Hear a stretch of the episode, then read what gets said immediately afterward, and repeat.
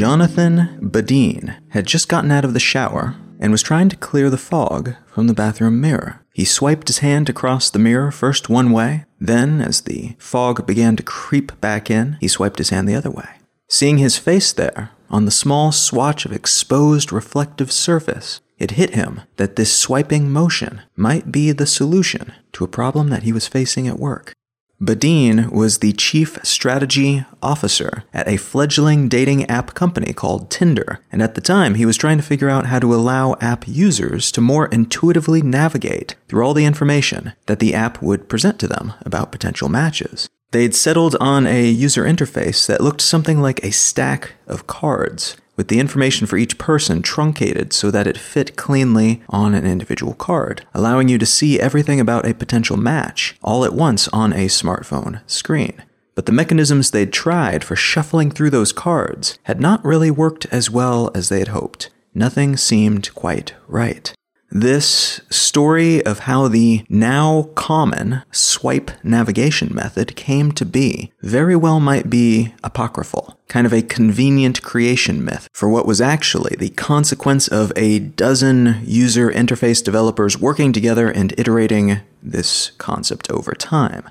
The world of business is full of such stories because they help reinforce the brand and because it makes for a more compelling and memorable story to tell the press than the boring tale of a group of people iterating something in a more standard and forgettable way. Whatever the case may be, though, the swipe changed everything, or at least this specific use case for it did. Swipe based user interfaces already existed within other apps back in 2012 when Tinder first became available as the newest of many smartphone based dating services. But for this particular scenario, swiping through a seemingly endless collection of potential matches, it proved to be especially viscerally satisfying and it was a user interface decision that aligned well with other choices that they made in an attempt to make dating apps less cumbersome, less of a chore, and more of a laid back, almost impulsive decision.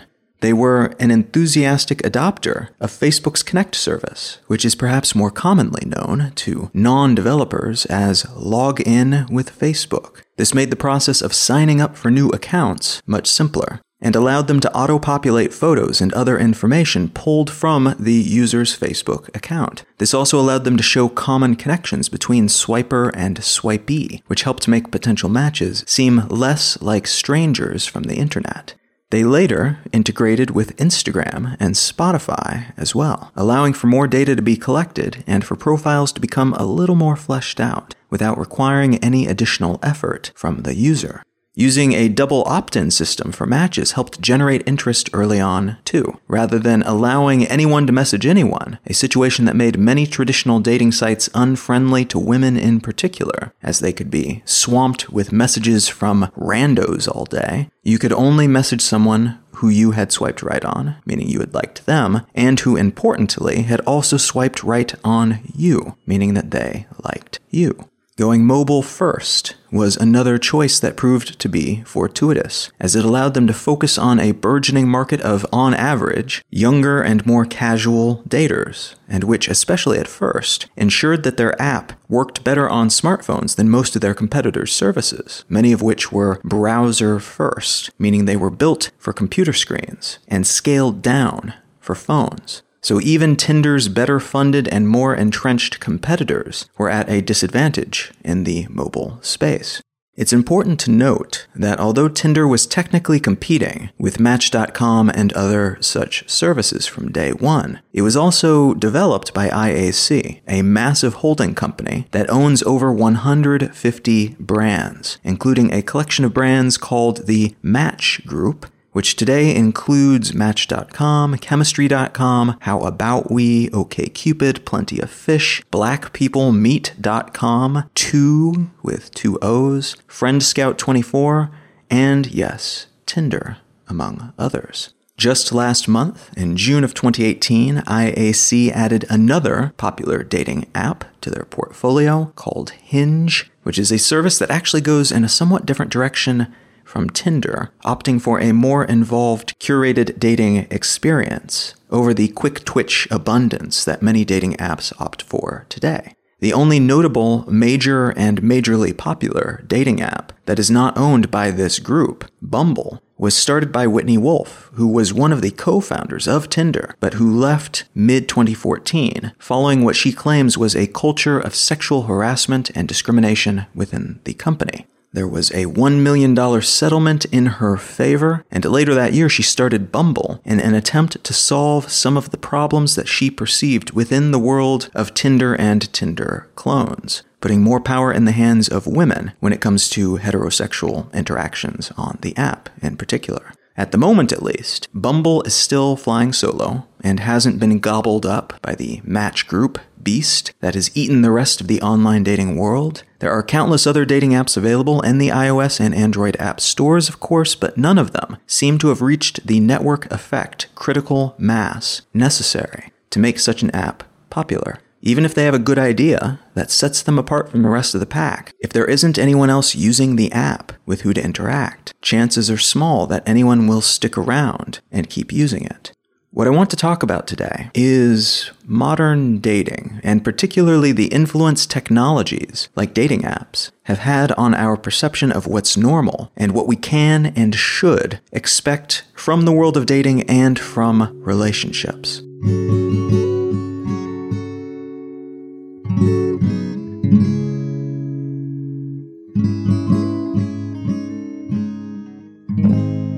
You're listening to Let's Know Things. I'm Colin Wright. The article I'd like to start with today comes from Hyperallergic, and it's entitled The Gamification of Intimacy Through Dating Sims. This piece gives an overview of a few of the virtual reality and augmented reality based dating simulation games that are currently quite popular amongst certain demographics, particularly in Japan but it also touches on a few other points that I think deserve additional attention. So I'm going to divide this discussion up into three main sections. The first is what these sims are like and what the consequences of their existence seem to be in Japan, where they are currently quite in vogue. The second is how technology as a whole seems to be influencing dating and relationships and our expectations about both. And the third is where things may be going in this space based on the evolution of these technologies, but also other interconnected changes that are happening around the world and throughout society.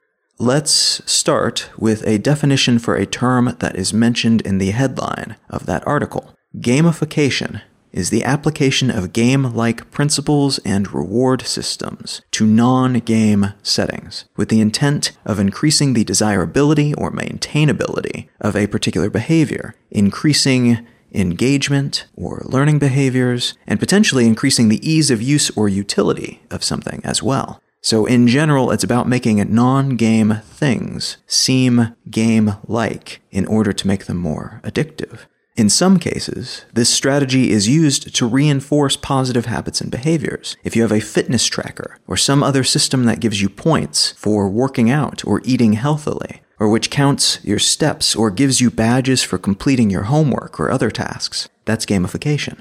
If you're presented with a little video or collection of photographs from last year by a social network to reward you for staying on their platform, that's gamification.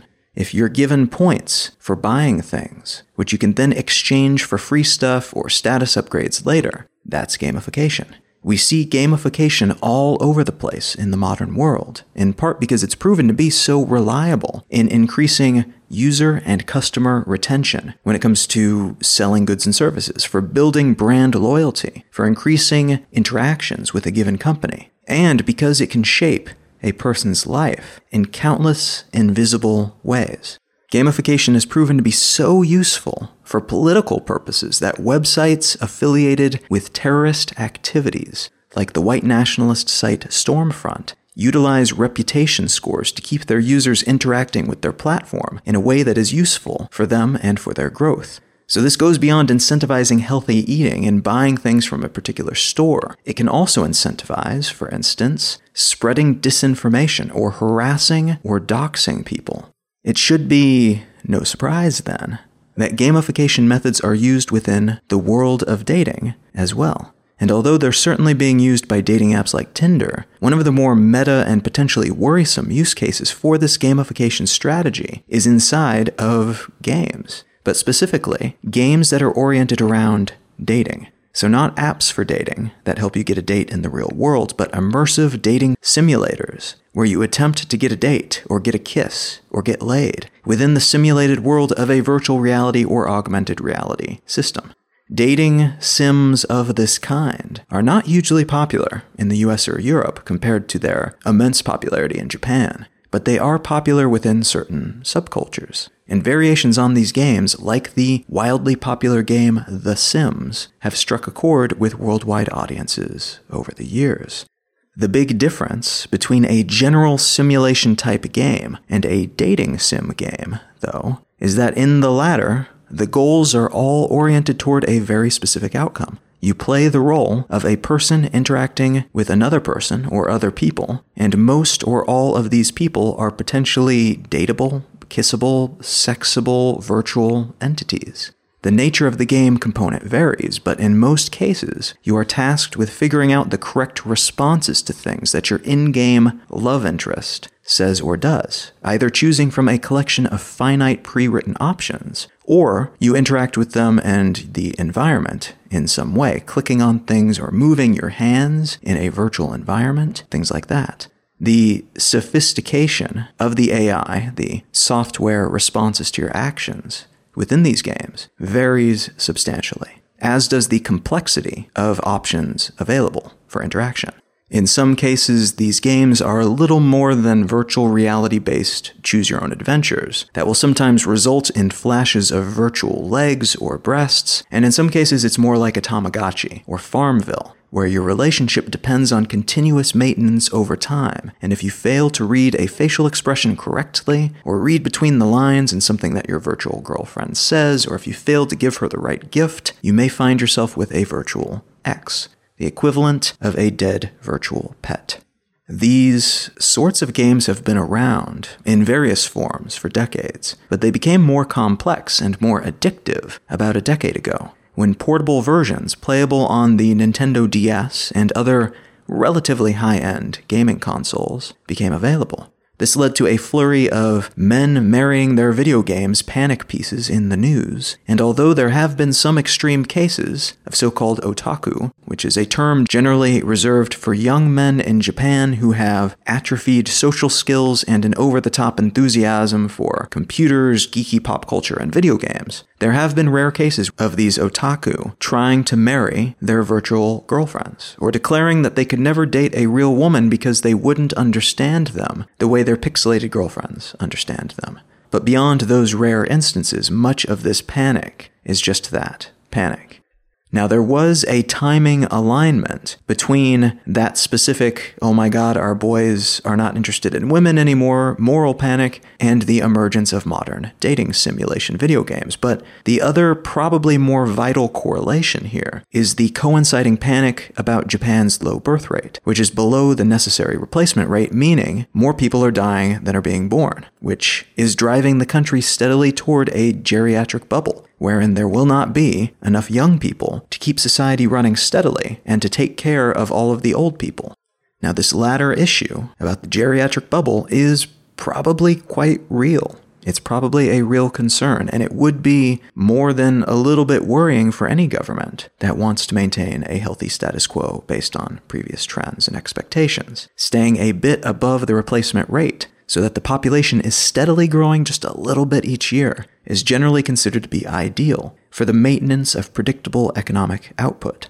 So it makes sense that the Japanese government would try to stimulate a little more baby making amongst their young people once they had that data available. And a moral panic about kids being more interested in video games than dating is one way to approach that. But 20 and 30 somethings in Japan are notoriously lax in the dating department. And that laxity goes beyond just having babies. The current truism is that young men in Japan, in particular, have become less romantic and willing to sacrifice for their families. Because it's just easier to sit at home and play video games and geek out about nerd stuff and to have their latent desire for companionship fulfilled by their in game girlfriends. At the same time, young women are being blamed for entering the workforce and building their own lives independent of boyfriends, rather than marrying young and having babies and managing the home, like their parents were more likely to do on average. This is a compelling narrative, especially for older generations, that will always, no matter the specific circumstances and no matter the generation we're talking about, worry over and look down upon, in some ways, the choices younger generations make. And that's true in any culture and has been true, to varying degrees, since the beginning of time. Because of the evolution of morality and society, by the time you're 100 years old, the world will have changed sufficiently so that the decisions that 20 year olds make and the priorities that they have will almost certainly seem foreign to you. And that's arguably a good thing. It means that we are making moral and social progress. At the same time, though, it can also color situations in which there are real, potentially addressable problems looming on the horizon and it can set the scene in such a way that it's difficult to tell what the real issues are and how we might come up with solutions to those actual issues. In this case, it's been, I think, compellingly argued that the real issue stems from the conflict between economic reality and cultural expectation. In Japan, tradition dictates that the man is the breadwinner and the economic support system for the family, and that women should be a bit more submissive, have children, and stay at home, keeping that side of things in order. The business world has changed, though, so that jobs that pay enough to support a family are in shorter supply and are very seldom available to young people. So the idea of being a young man in his 20s or even his 30s and being able to find work that will pay enough to support a family, that's become a bit of a pipe dream. At the same time, the reality of women getting jobs and supporting themselves, having their own lives, has curtailed the potential for that traditional setup even further. It's given women more options to choose from, and men who are often brought up with a certain conception of how things are supposed to be and how worthless they are as human beings if they fail to live up to that standard. They're maybe left a little bit befuddled and seeking out any potential easy victories. It's possible, of course, that work could be done to adjust those economic realities and or adjust those social expectations. But in any culture, both tend to be glacially slow to adjust, even if they've already changed in practice. It's difficult to change our perception of things, even if the world around us has already changed. So that gap between expectation and potential is likely to remain for some time. And perhaps, at least in part, a consequence of that, the world of dating simulation games are becoming all the more immersive.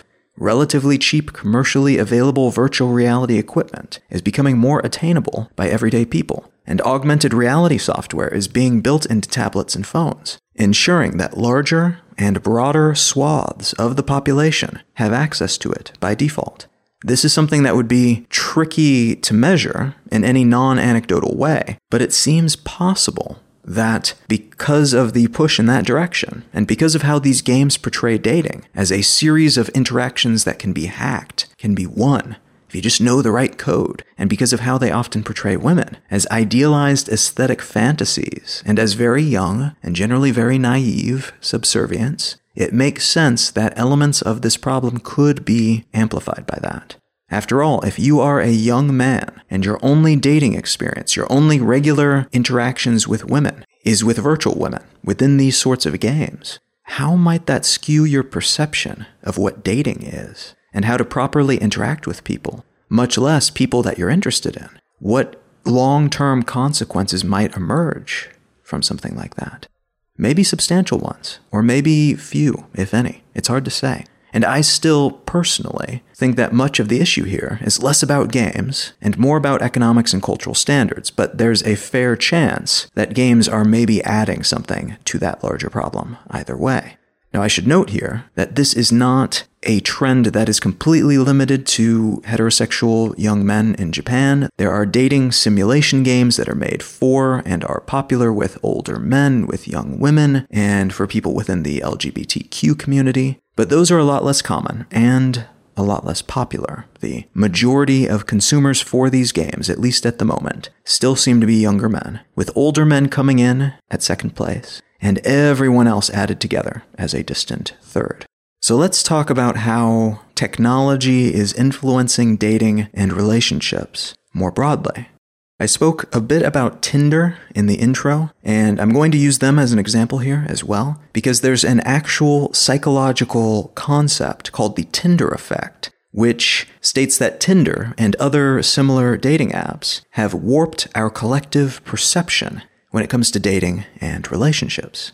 According to this theory, because of the successful gamification of the process of finding a potential dating match, the process itself has become an end unto itself, separate from the presumed original end goal. Or said another way, the thrill of the chase, of swiping and judging and ranking people in your head, of imagining possibilities without dealing with the complexities of real life interaction, and with the inevitable inadequacies of real life compared to fantasy. These apps can be utilized for stimulation and psychological arousal rather than to actually find someone to date. So the dating app process of swiping and tapping and liking becomes the end, not the means to another end. This theory also says that people will often come across differently online than in real life, which can have a distorting effect on how we perceive the difference between the two types of interaction. We might find ourselves interacting in little ways with all kinds of attractive, seemingly compatible people online. But the physical interactions in which we engage may have a far lower success rate, and people are a little less attractive, a little less perfect, because they are less able to prune and curate their image compared to when they're online. And as a result, we could come to prefer these nicely manicured online interactions because they are, in effect, less real, in the same way that big screen romances and fairy tales are less real.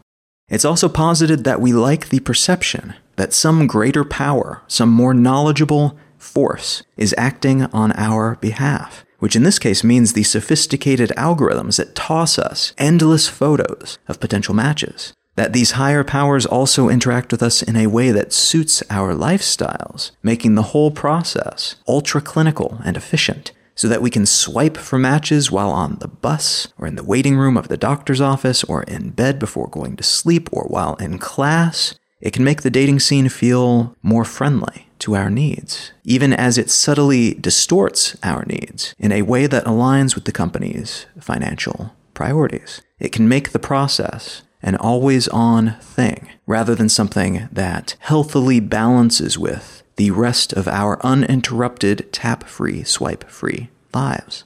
Other theories posit that part of what we find so compelling about these apps and this method of finding potential matches is that it allows us to dip our toes into the water of potentially monumental changes, potentially life changing interactions and pivots, without ever fully committing to that type of change. And that ability to step back from the precipice to match with someone, then never send a message, or to ghost someone after a few back and forth messages, or to drop off the network completely mid conversation with a dozen people, only to emerge again a few months later when we want a little attention. That is theorized to be the root of the popularity of these services. It's not just that we know the potential of the matches that we make. It's that we can expose ourselves to that potential, to those potential paths, to all those new people, without fully acknowledging their humanity in any actionable way. If we met that many people in real life, there would be different social niceties and other people's needs to consider. Because of the cold distance enabled by the internet, though, and because of the interfaces of these apps, we can use these services for whatever we need in the moment and then pull away just as quickly without ever committing to anything, any kind of change, should we choose to use them in that way. There's one more prominent theory that dovetails a bit with the dating simulator component of this story. And the idea here is that by systematizing aspects of the dating life cycle, By removing serendipity from the equation completely, we feel more in control of the process, and more capable, in some ways, of bending that process to our will. I had a friend tell me the other day that when he uses dating apps, he just swipes right on everyone, which on these dating apps typically means that you like that person. That's the hack, he told me so that you can then see everyone who has swiped right on you and then consider all of your options, rather than just seeing the ones that happened to be a match. Another friend once told me proudly that he used this never fail boilerplate message when starting any new conversation on one of these apps. It was a hack that he used to save time, and because, so he claimed at least, it increased his positive outcomes for these messages. He had more people respond to this boilerplate than to any other introduction that he ever used. Another friend of mine, this one a woman, once told me that her trick is taking a cute photo and then sending it to the five or six guys that she's currently chatting with off and on, and keeping those slow burn relationships going at a simmer until she can decide if she actually wants to hook up with or start dating any one of them. These apps allowed her to juggle multiple pseudo relationships efficiently, all of which took very little involvement and investment, until one of them began to stand out, at which point she could then either refocus on that one, or, if she wanted, pull away from all of them completely. Those Japanese dating simulator games are predicated on the player figuring out the right buttons to push, the right combination of things to say, responding correctly to the flash of an emotion or the hint of an opportunity on a virtual love interest's face. Many people who date, and this has always been true, but it's become a simpler thing to manage and manage on scale today, they're looking for those buttons to push too. They're looking for cheat codes. They're looking for walkthroughs that will tell them exactly how to get what they want out of this situation. And this is why, for women in particular, dating sites can become nightmarish dystopias. Their inbox is flooded with single word messages, the guys on the other end sending that same hey or DTF message to thousands of women, the part of their brain that's looking for the right combination of buttons to push, telling them that if they hey enough women, if they can copy paste the right words to enough strangers, maybe one out of every few hundred will sleep with them. Or maybe even just respond, will give them some kind of attention, fulfill some kind of need that they're desperately looking to fulfill, that they're looking for a cheat code to help them accomplish. Different people are on these sites, these apps, for different reasons. But everyone, to some degree or another, is nudged toward optimizing the experience because of the way these triggers and tools can be manipulated and because of human nature. And today, because of the whiz bang technologies that are built into this process, the convenience factors that have been introduced, we are more capable than ever of turning other people into virtual people. They may be real people with real lives, but to us, through these apps, they are all sort of just non player characters that we are incentivized to interact with in ways that benefit us. It's like a mainstream, less creepy version of the pickup community, which is full of people who don't understand people trying to refine their behaviors to trick others into giving them what they want. It all reminds me a bit of the game playing artificial intelligence program that discovered how to beat the high score for the 1980s arcade game Q*bert by abusing a bug that it found in the code for the game. Now, this AI was meant to be training itself to beat the game by playing it better than any human ever had before, to optimize for play in the sense that humans would do the same, to get better, get faster, find the optimal path through the different levels but because it was told that the purpose of the game was to achieve a high score, and because that was considered to be the only relevant metric by which success could be achieved. It discovered this software glitch and abused it, achieving millions of points without ever going through the proper motions that most of us would recognize as game playing. It didn't become very good at the game, it became very good at getting a high score. And that's sort of what we're doing with a lot of these platforms. These apps have shifted our expectations and understanding of success within the world of dating in real observable ways. To the point where, like that AI playing Q*bert, at some point it's almost like we're using the same word, dating, to describe completely different sets of behaviors with completely different goals, even if they maybe track back to some of the same ambitions and biological needs, like the desire for attention and connection and social presentation. A whole lot of how we get there and what it looks like when we arrive would be difficult to recognize as dating in the sense that the word was used 100 years ago. But all that in mind, let me ask you a question. So what? Norms change. Society shifts. The concept of romantic love, where we choose the person we date, the person we spend our lives with, the person we potentially procreate with, that's still a relatively new concept. And in many cultures today, still, choosing your own partner rather than having that partner chosen for you is a bizarre concept, completely out of line with social and familial expectations. There can, of course, be positive outcomes from any type of arrangement, but the type of dating that has steamrolled over more traditional customs in most societies where it's been introduced, that's new. That's bizarre in the context of relationship history. And yet here it is, considered by many to be this concrete, ever present traditional thing. This is the point of dating. This is where it ends up. And anything that is not that, anything that is not meet somebody, date somebody, marry somebody, have kids, that is weird through the default lens.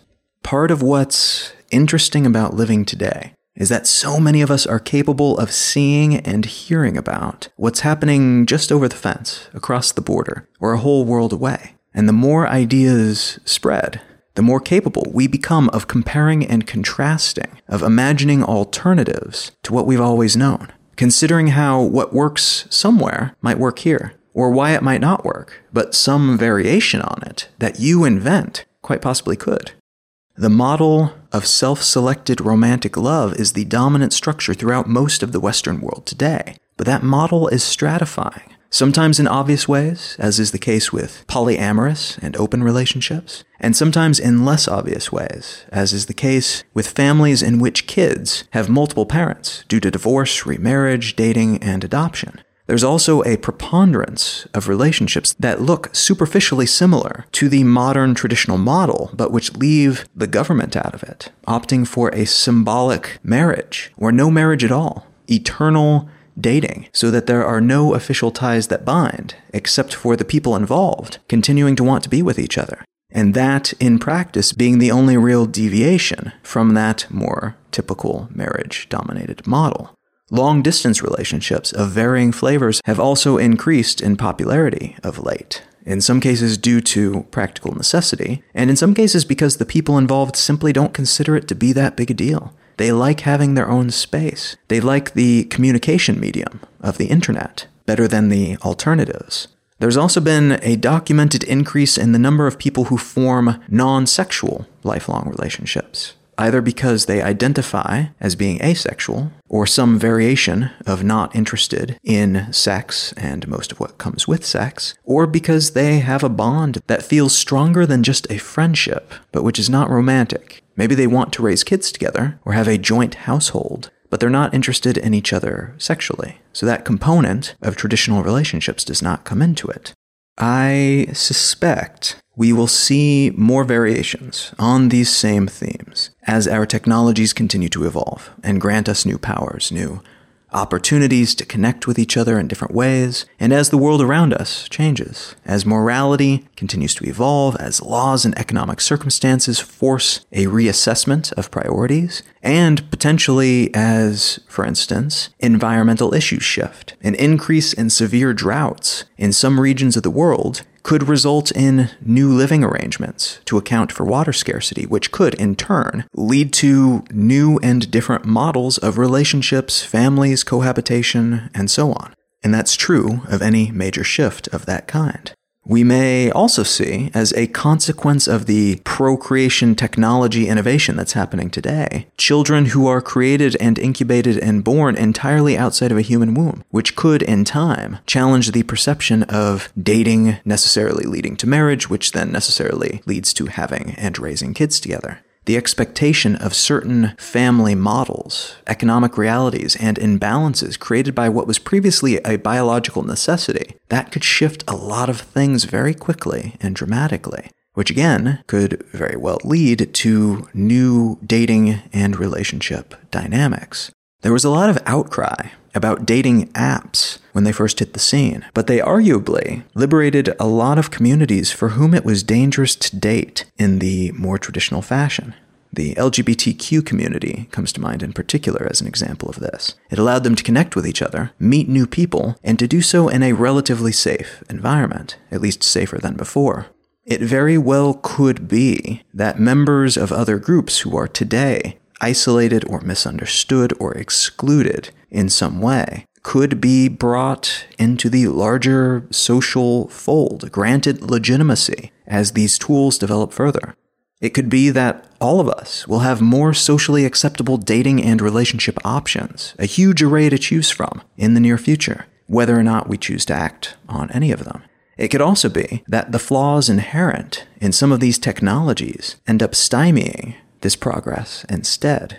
And we reach a point where instead of hurrying us forward towards some as of yet unknown future, these tools instead force us to take a step back or to the side to wait for the dust to settle a little. It could be that mainstreaming group relationships or the emergence of limited duration marriages could lead to a period of traditionalism and nostalgia. And maybe tomorrow's hipsters won't favor mason jars and handmade leather goods, but instead will opt for traditional two person marriages with the intent of having a kid or two using a real deal human womb. No technology necessary, no swiping allowed.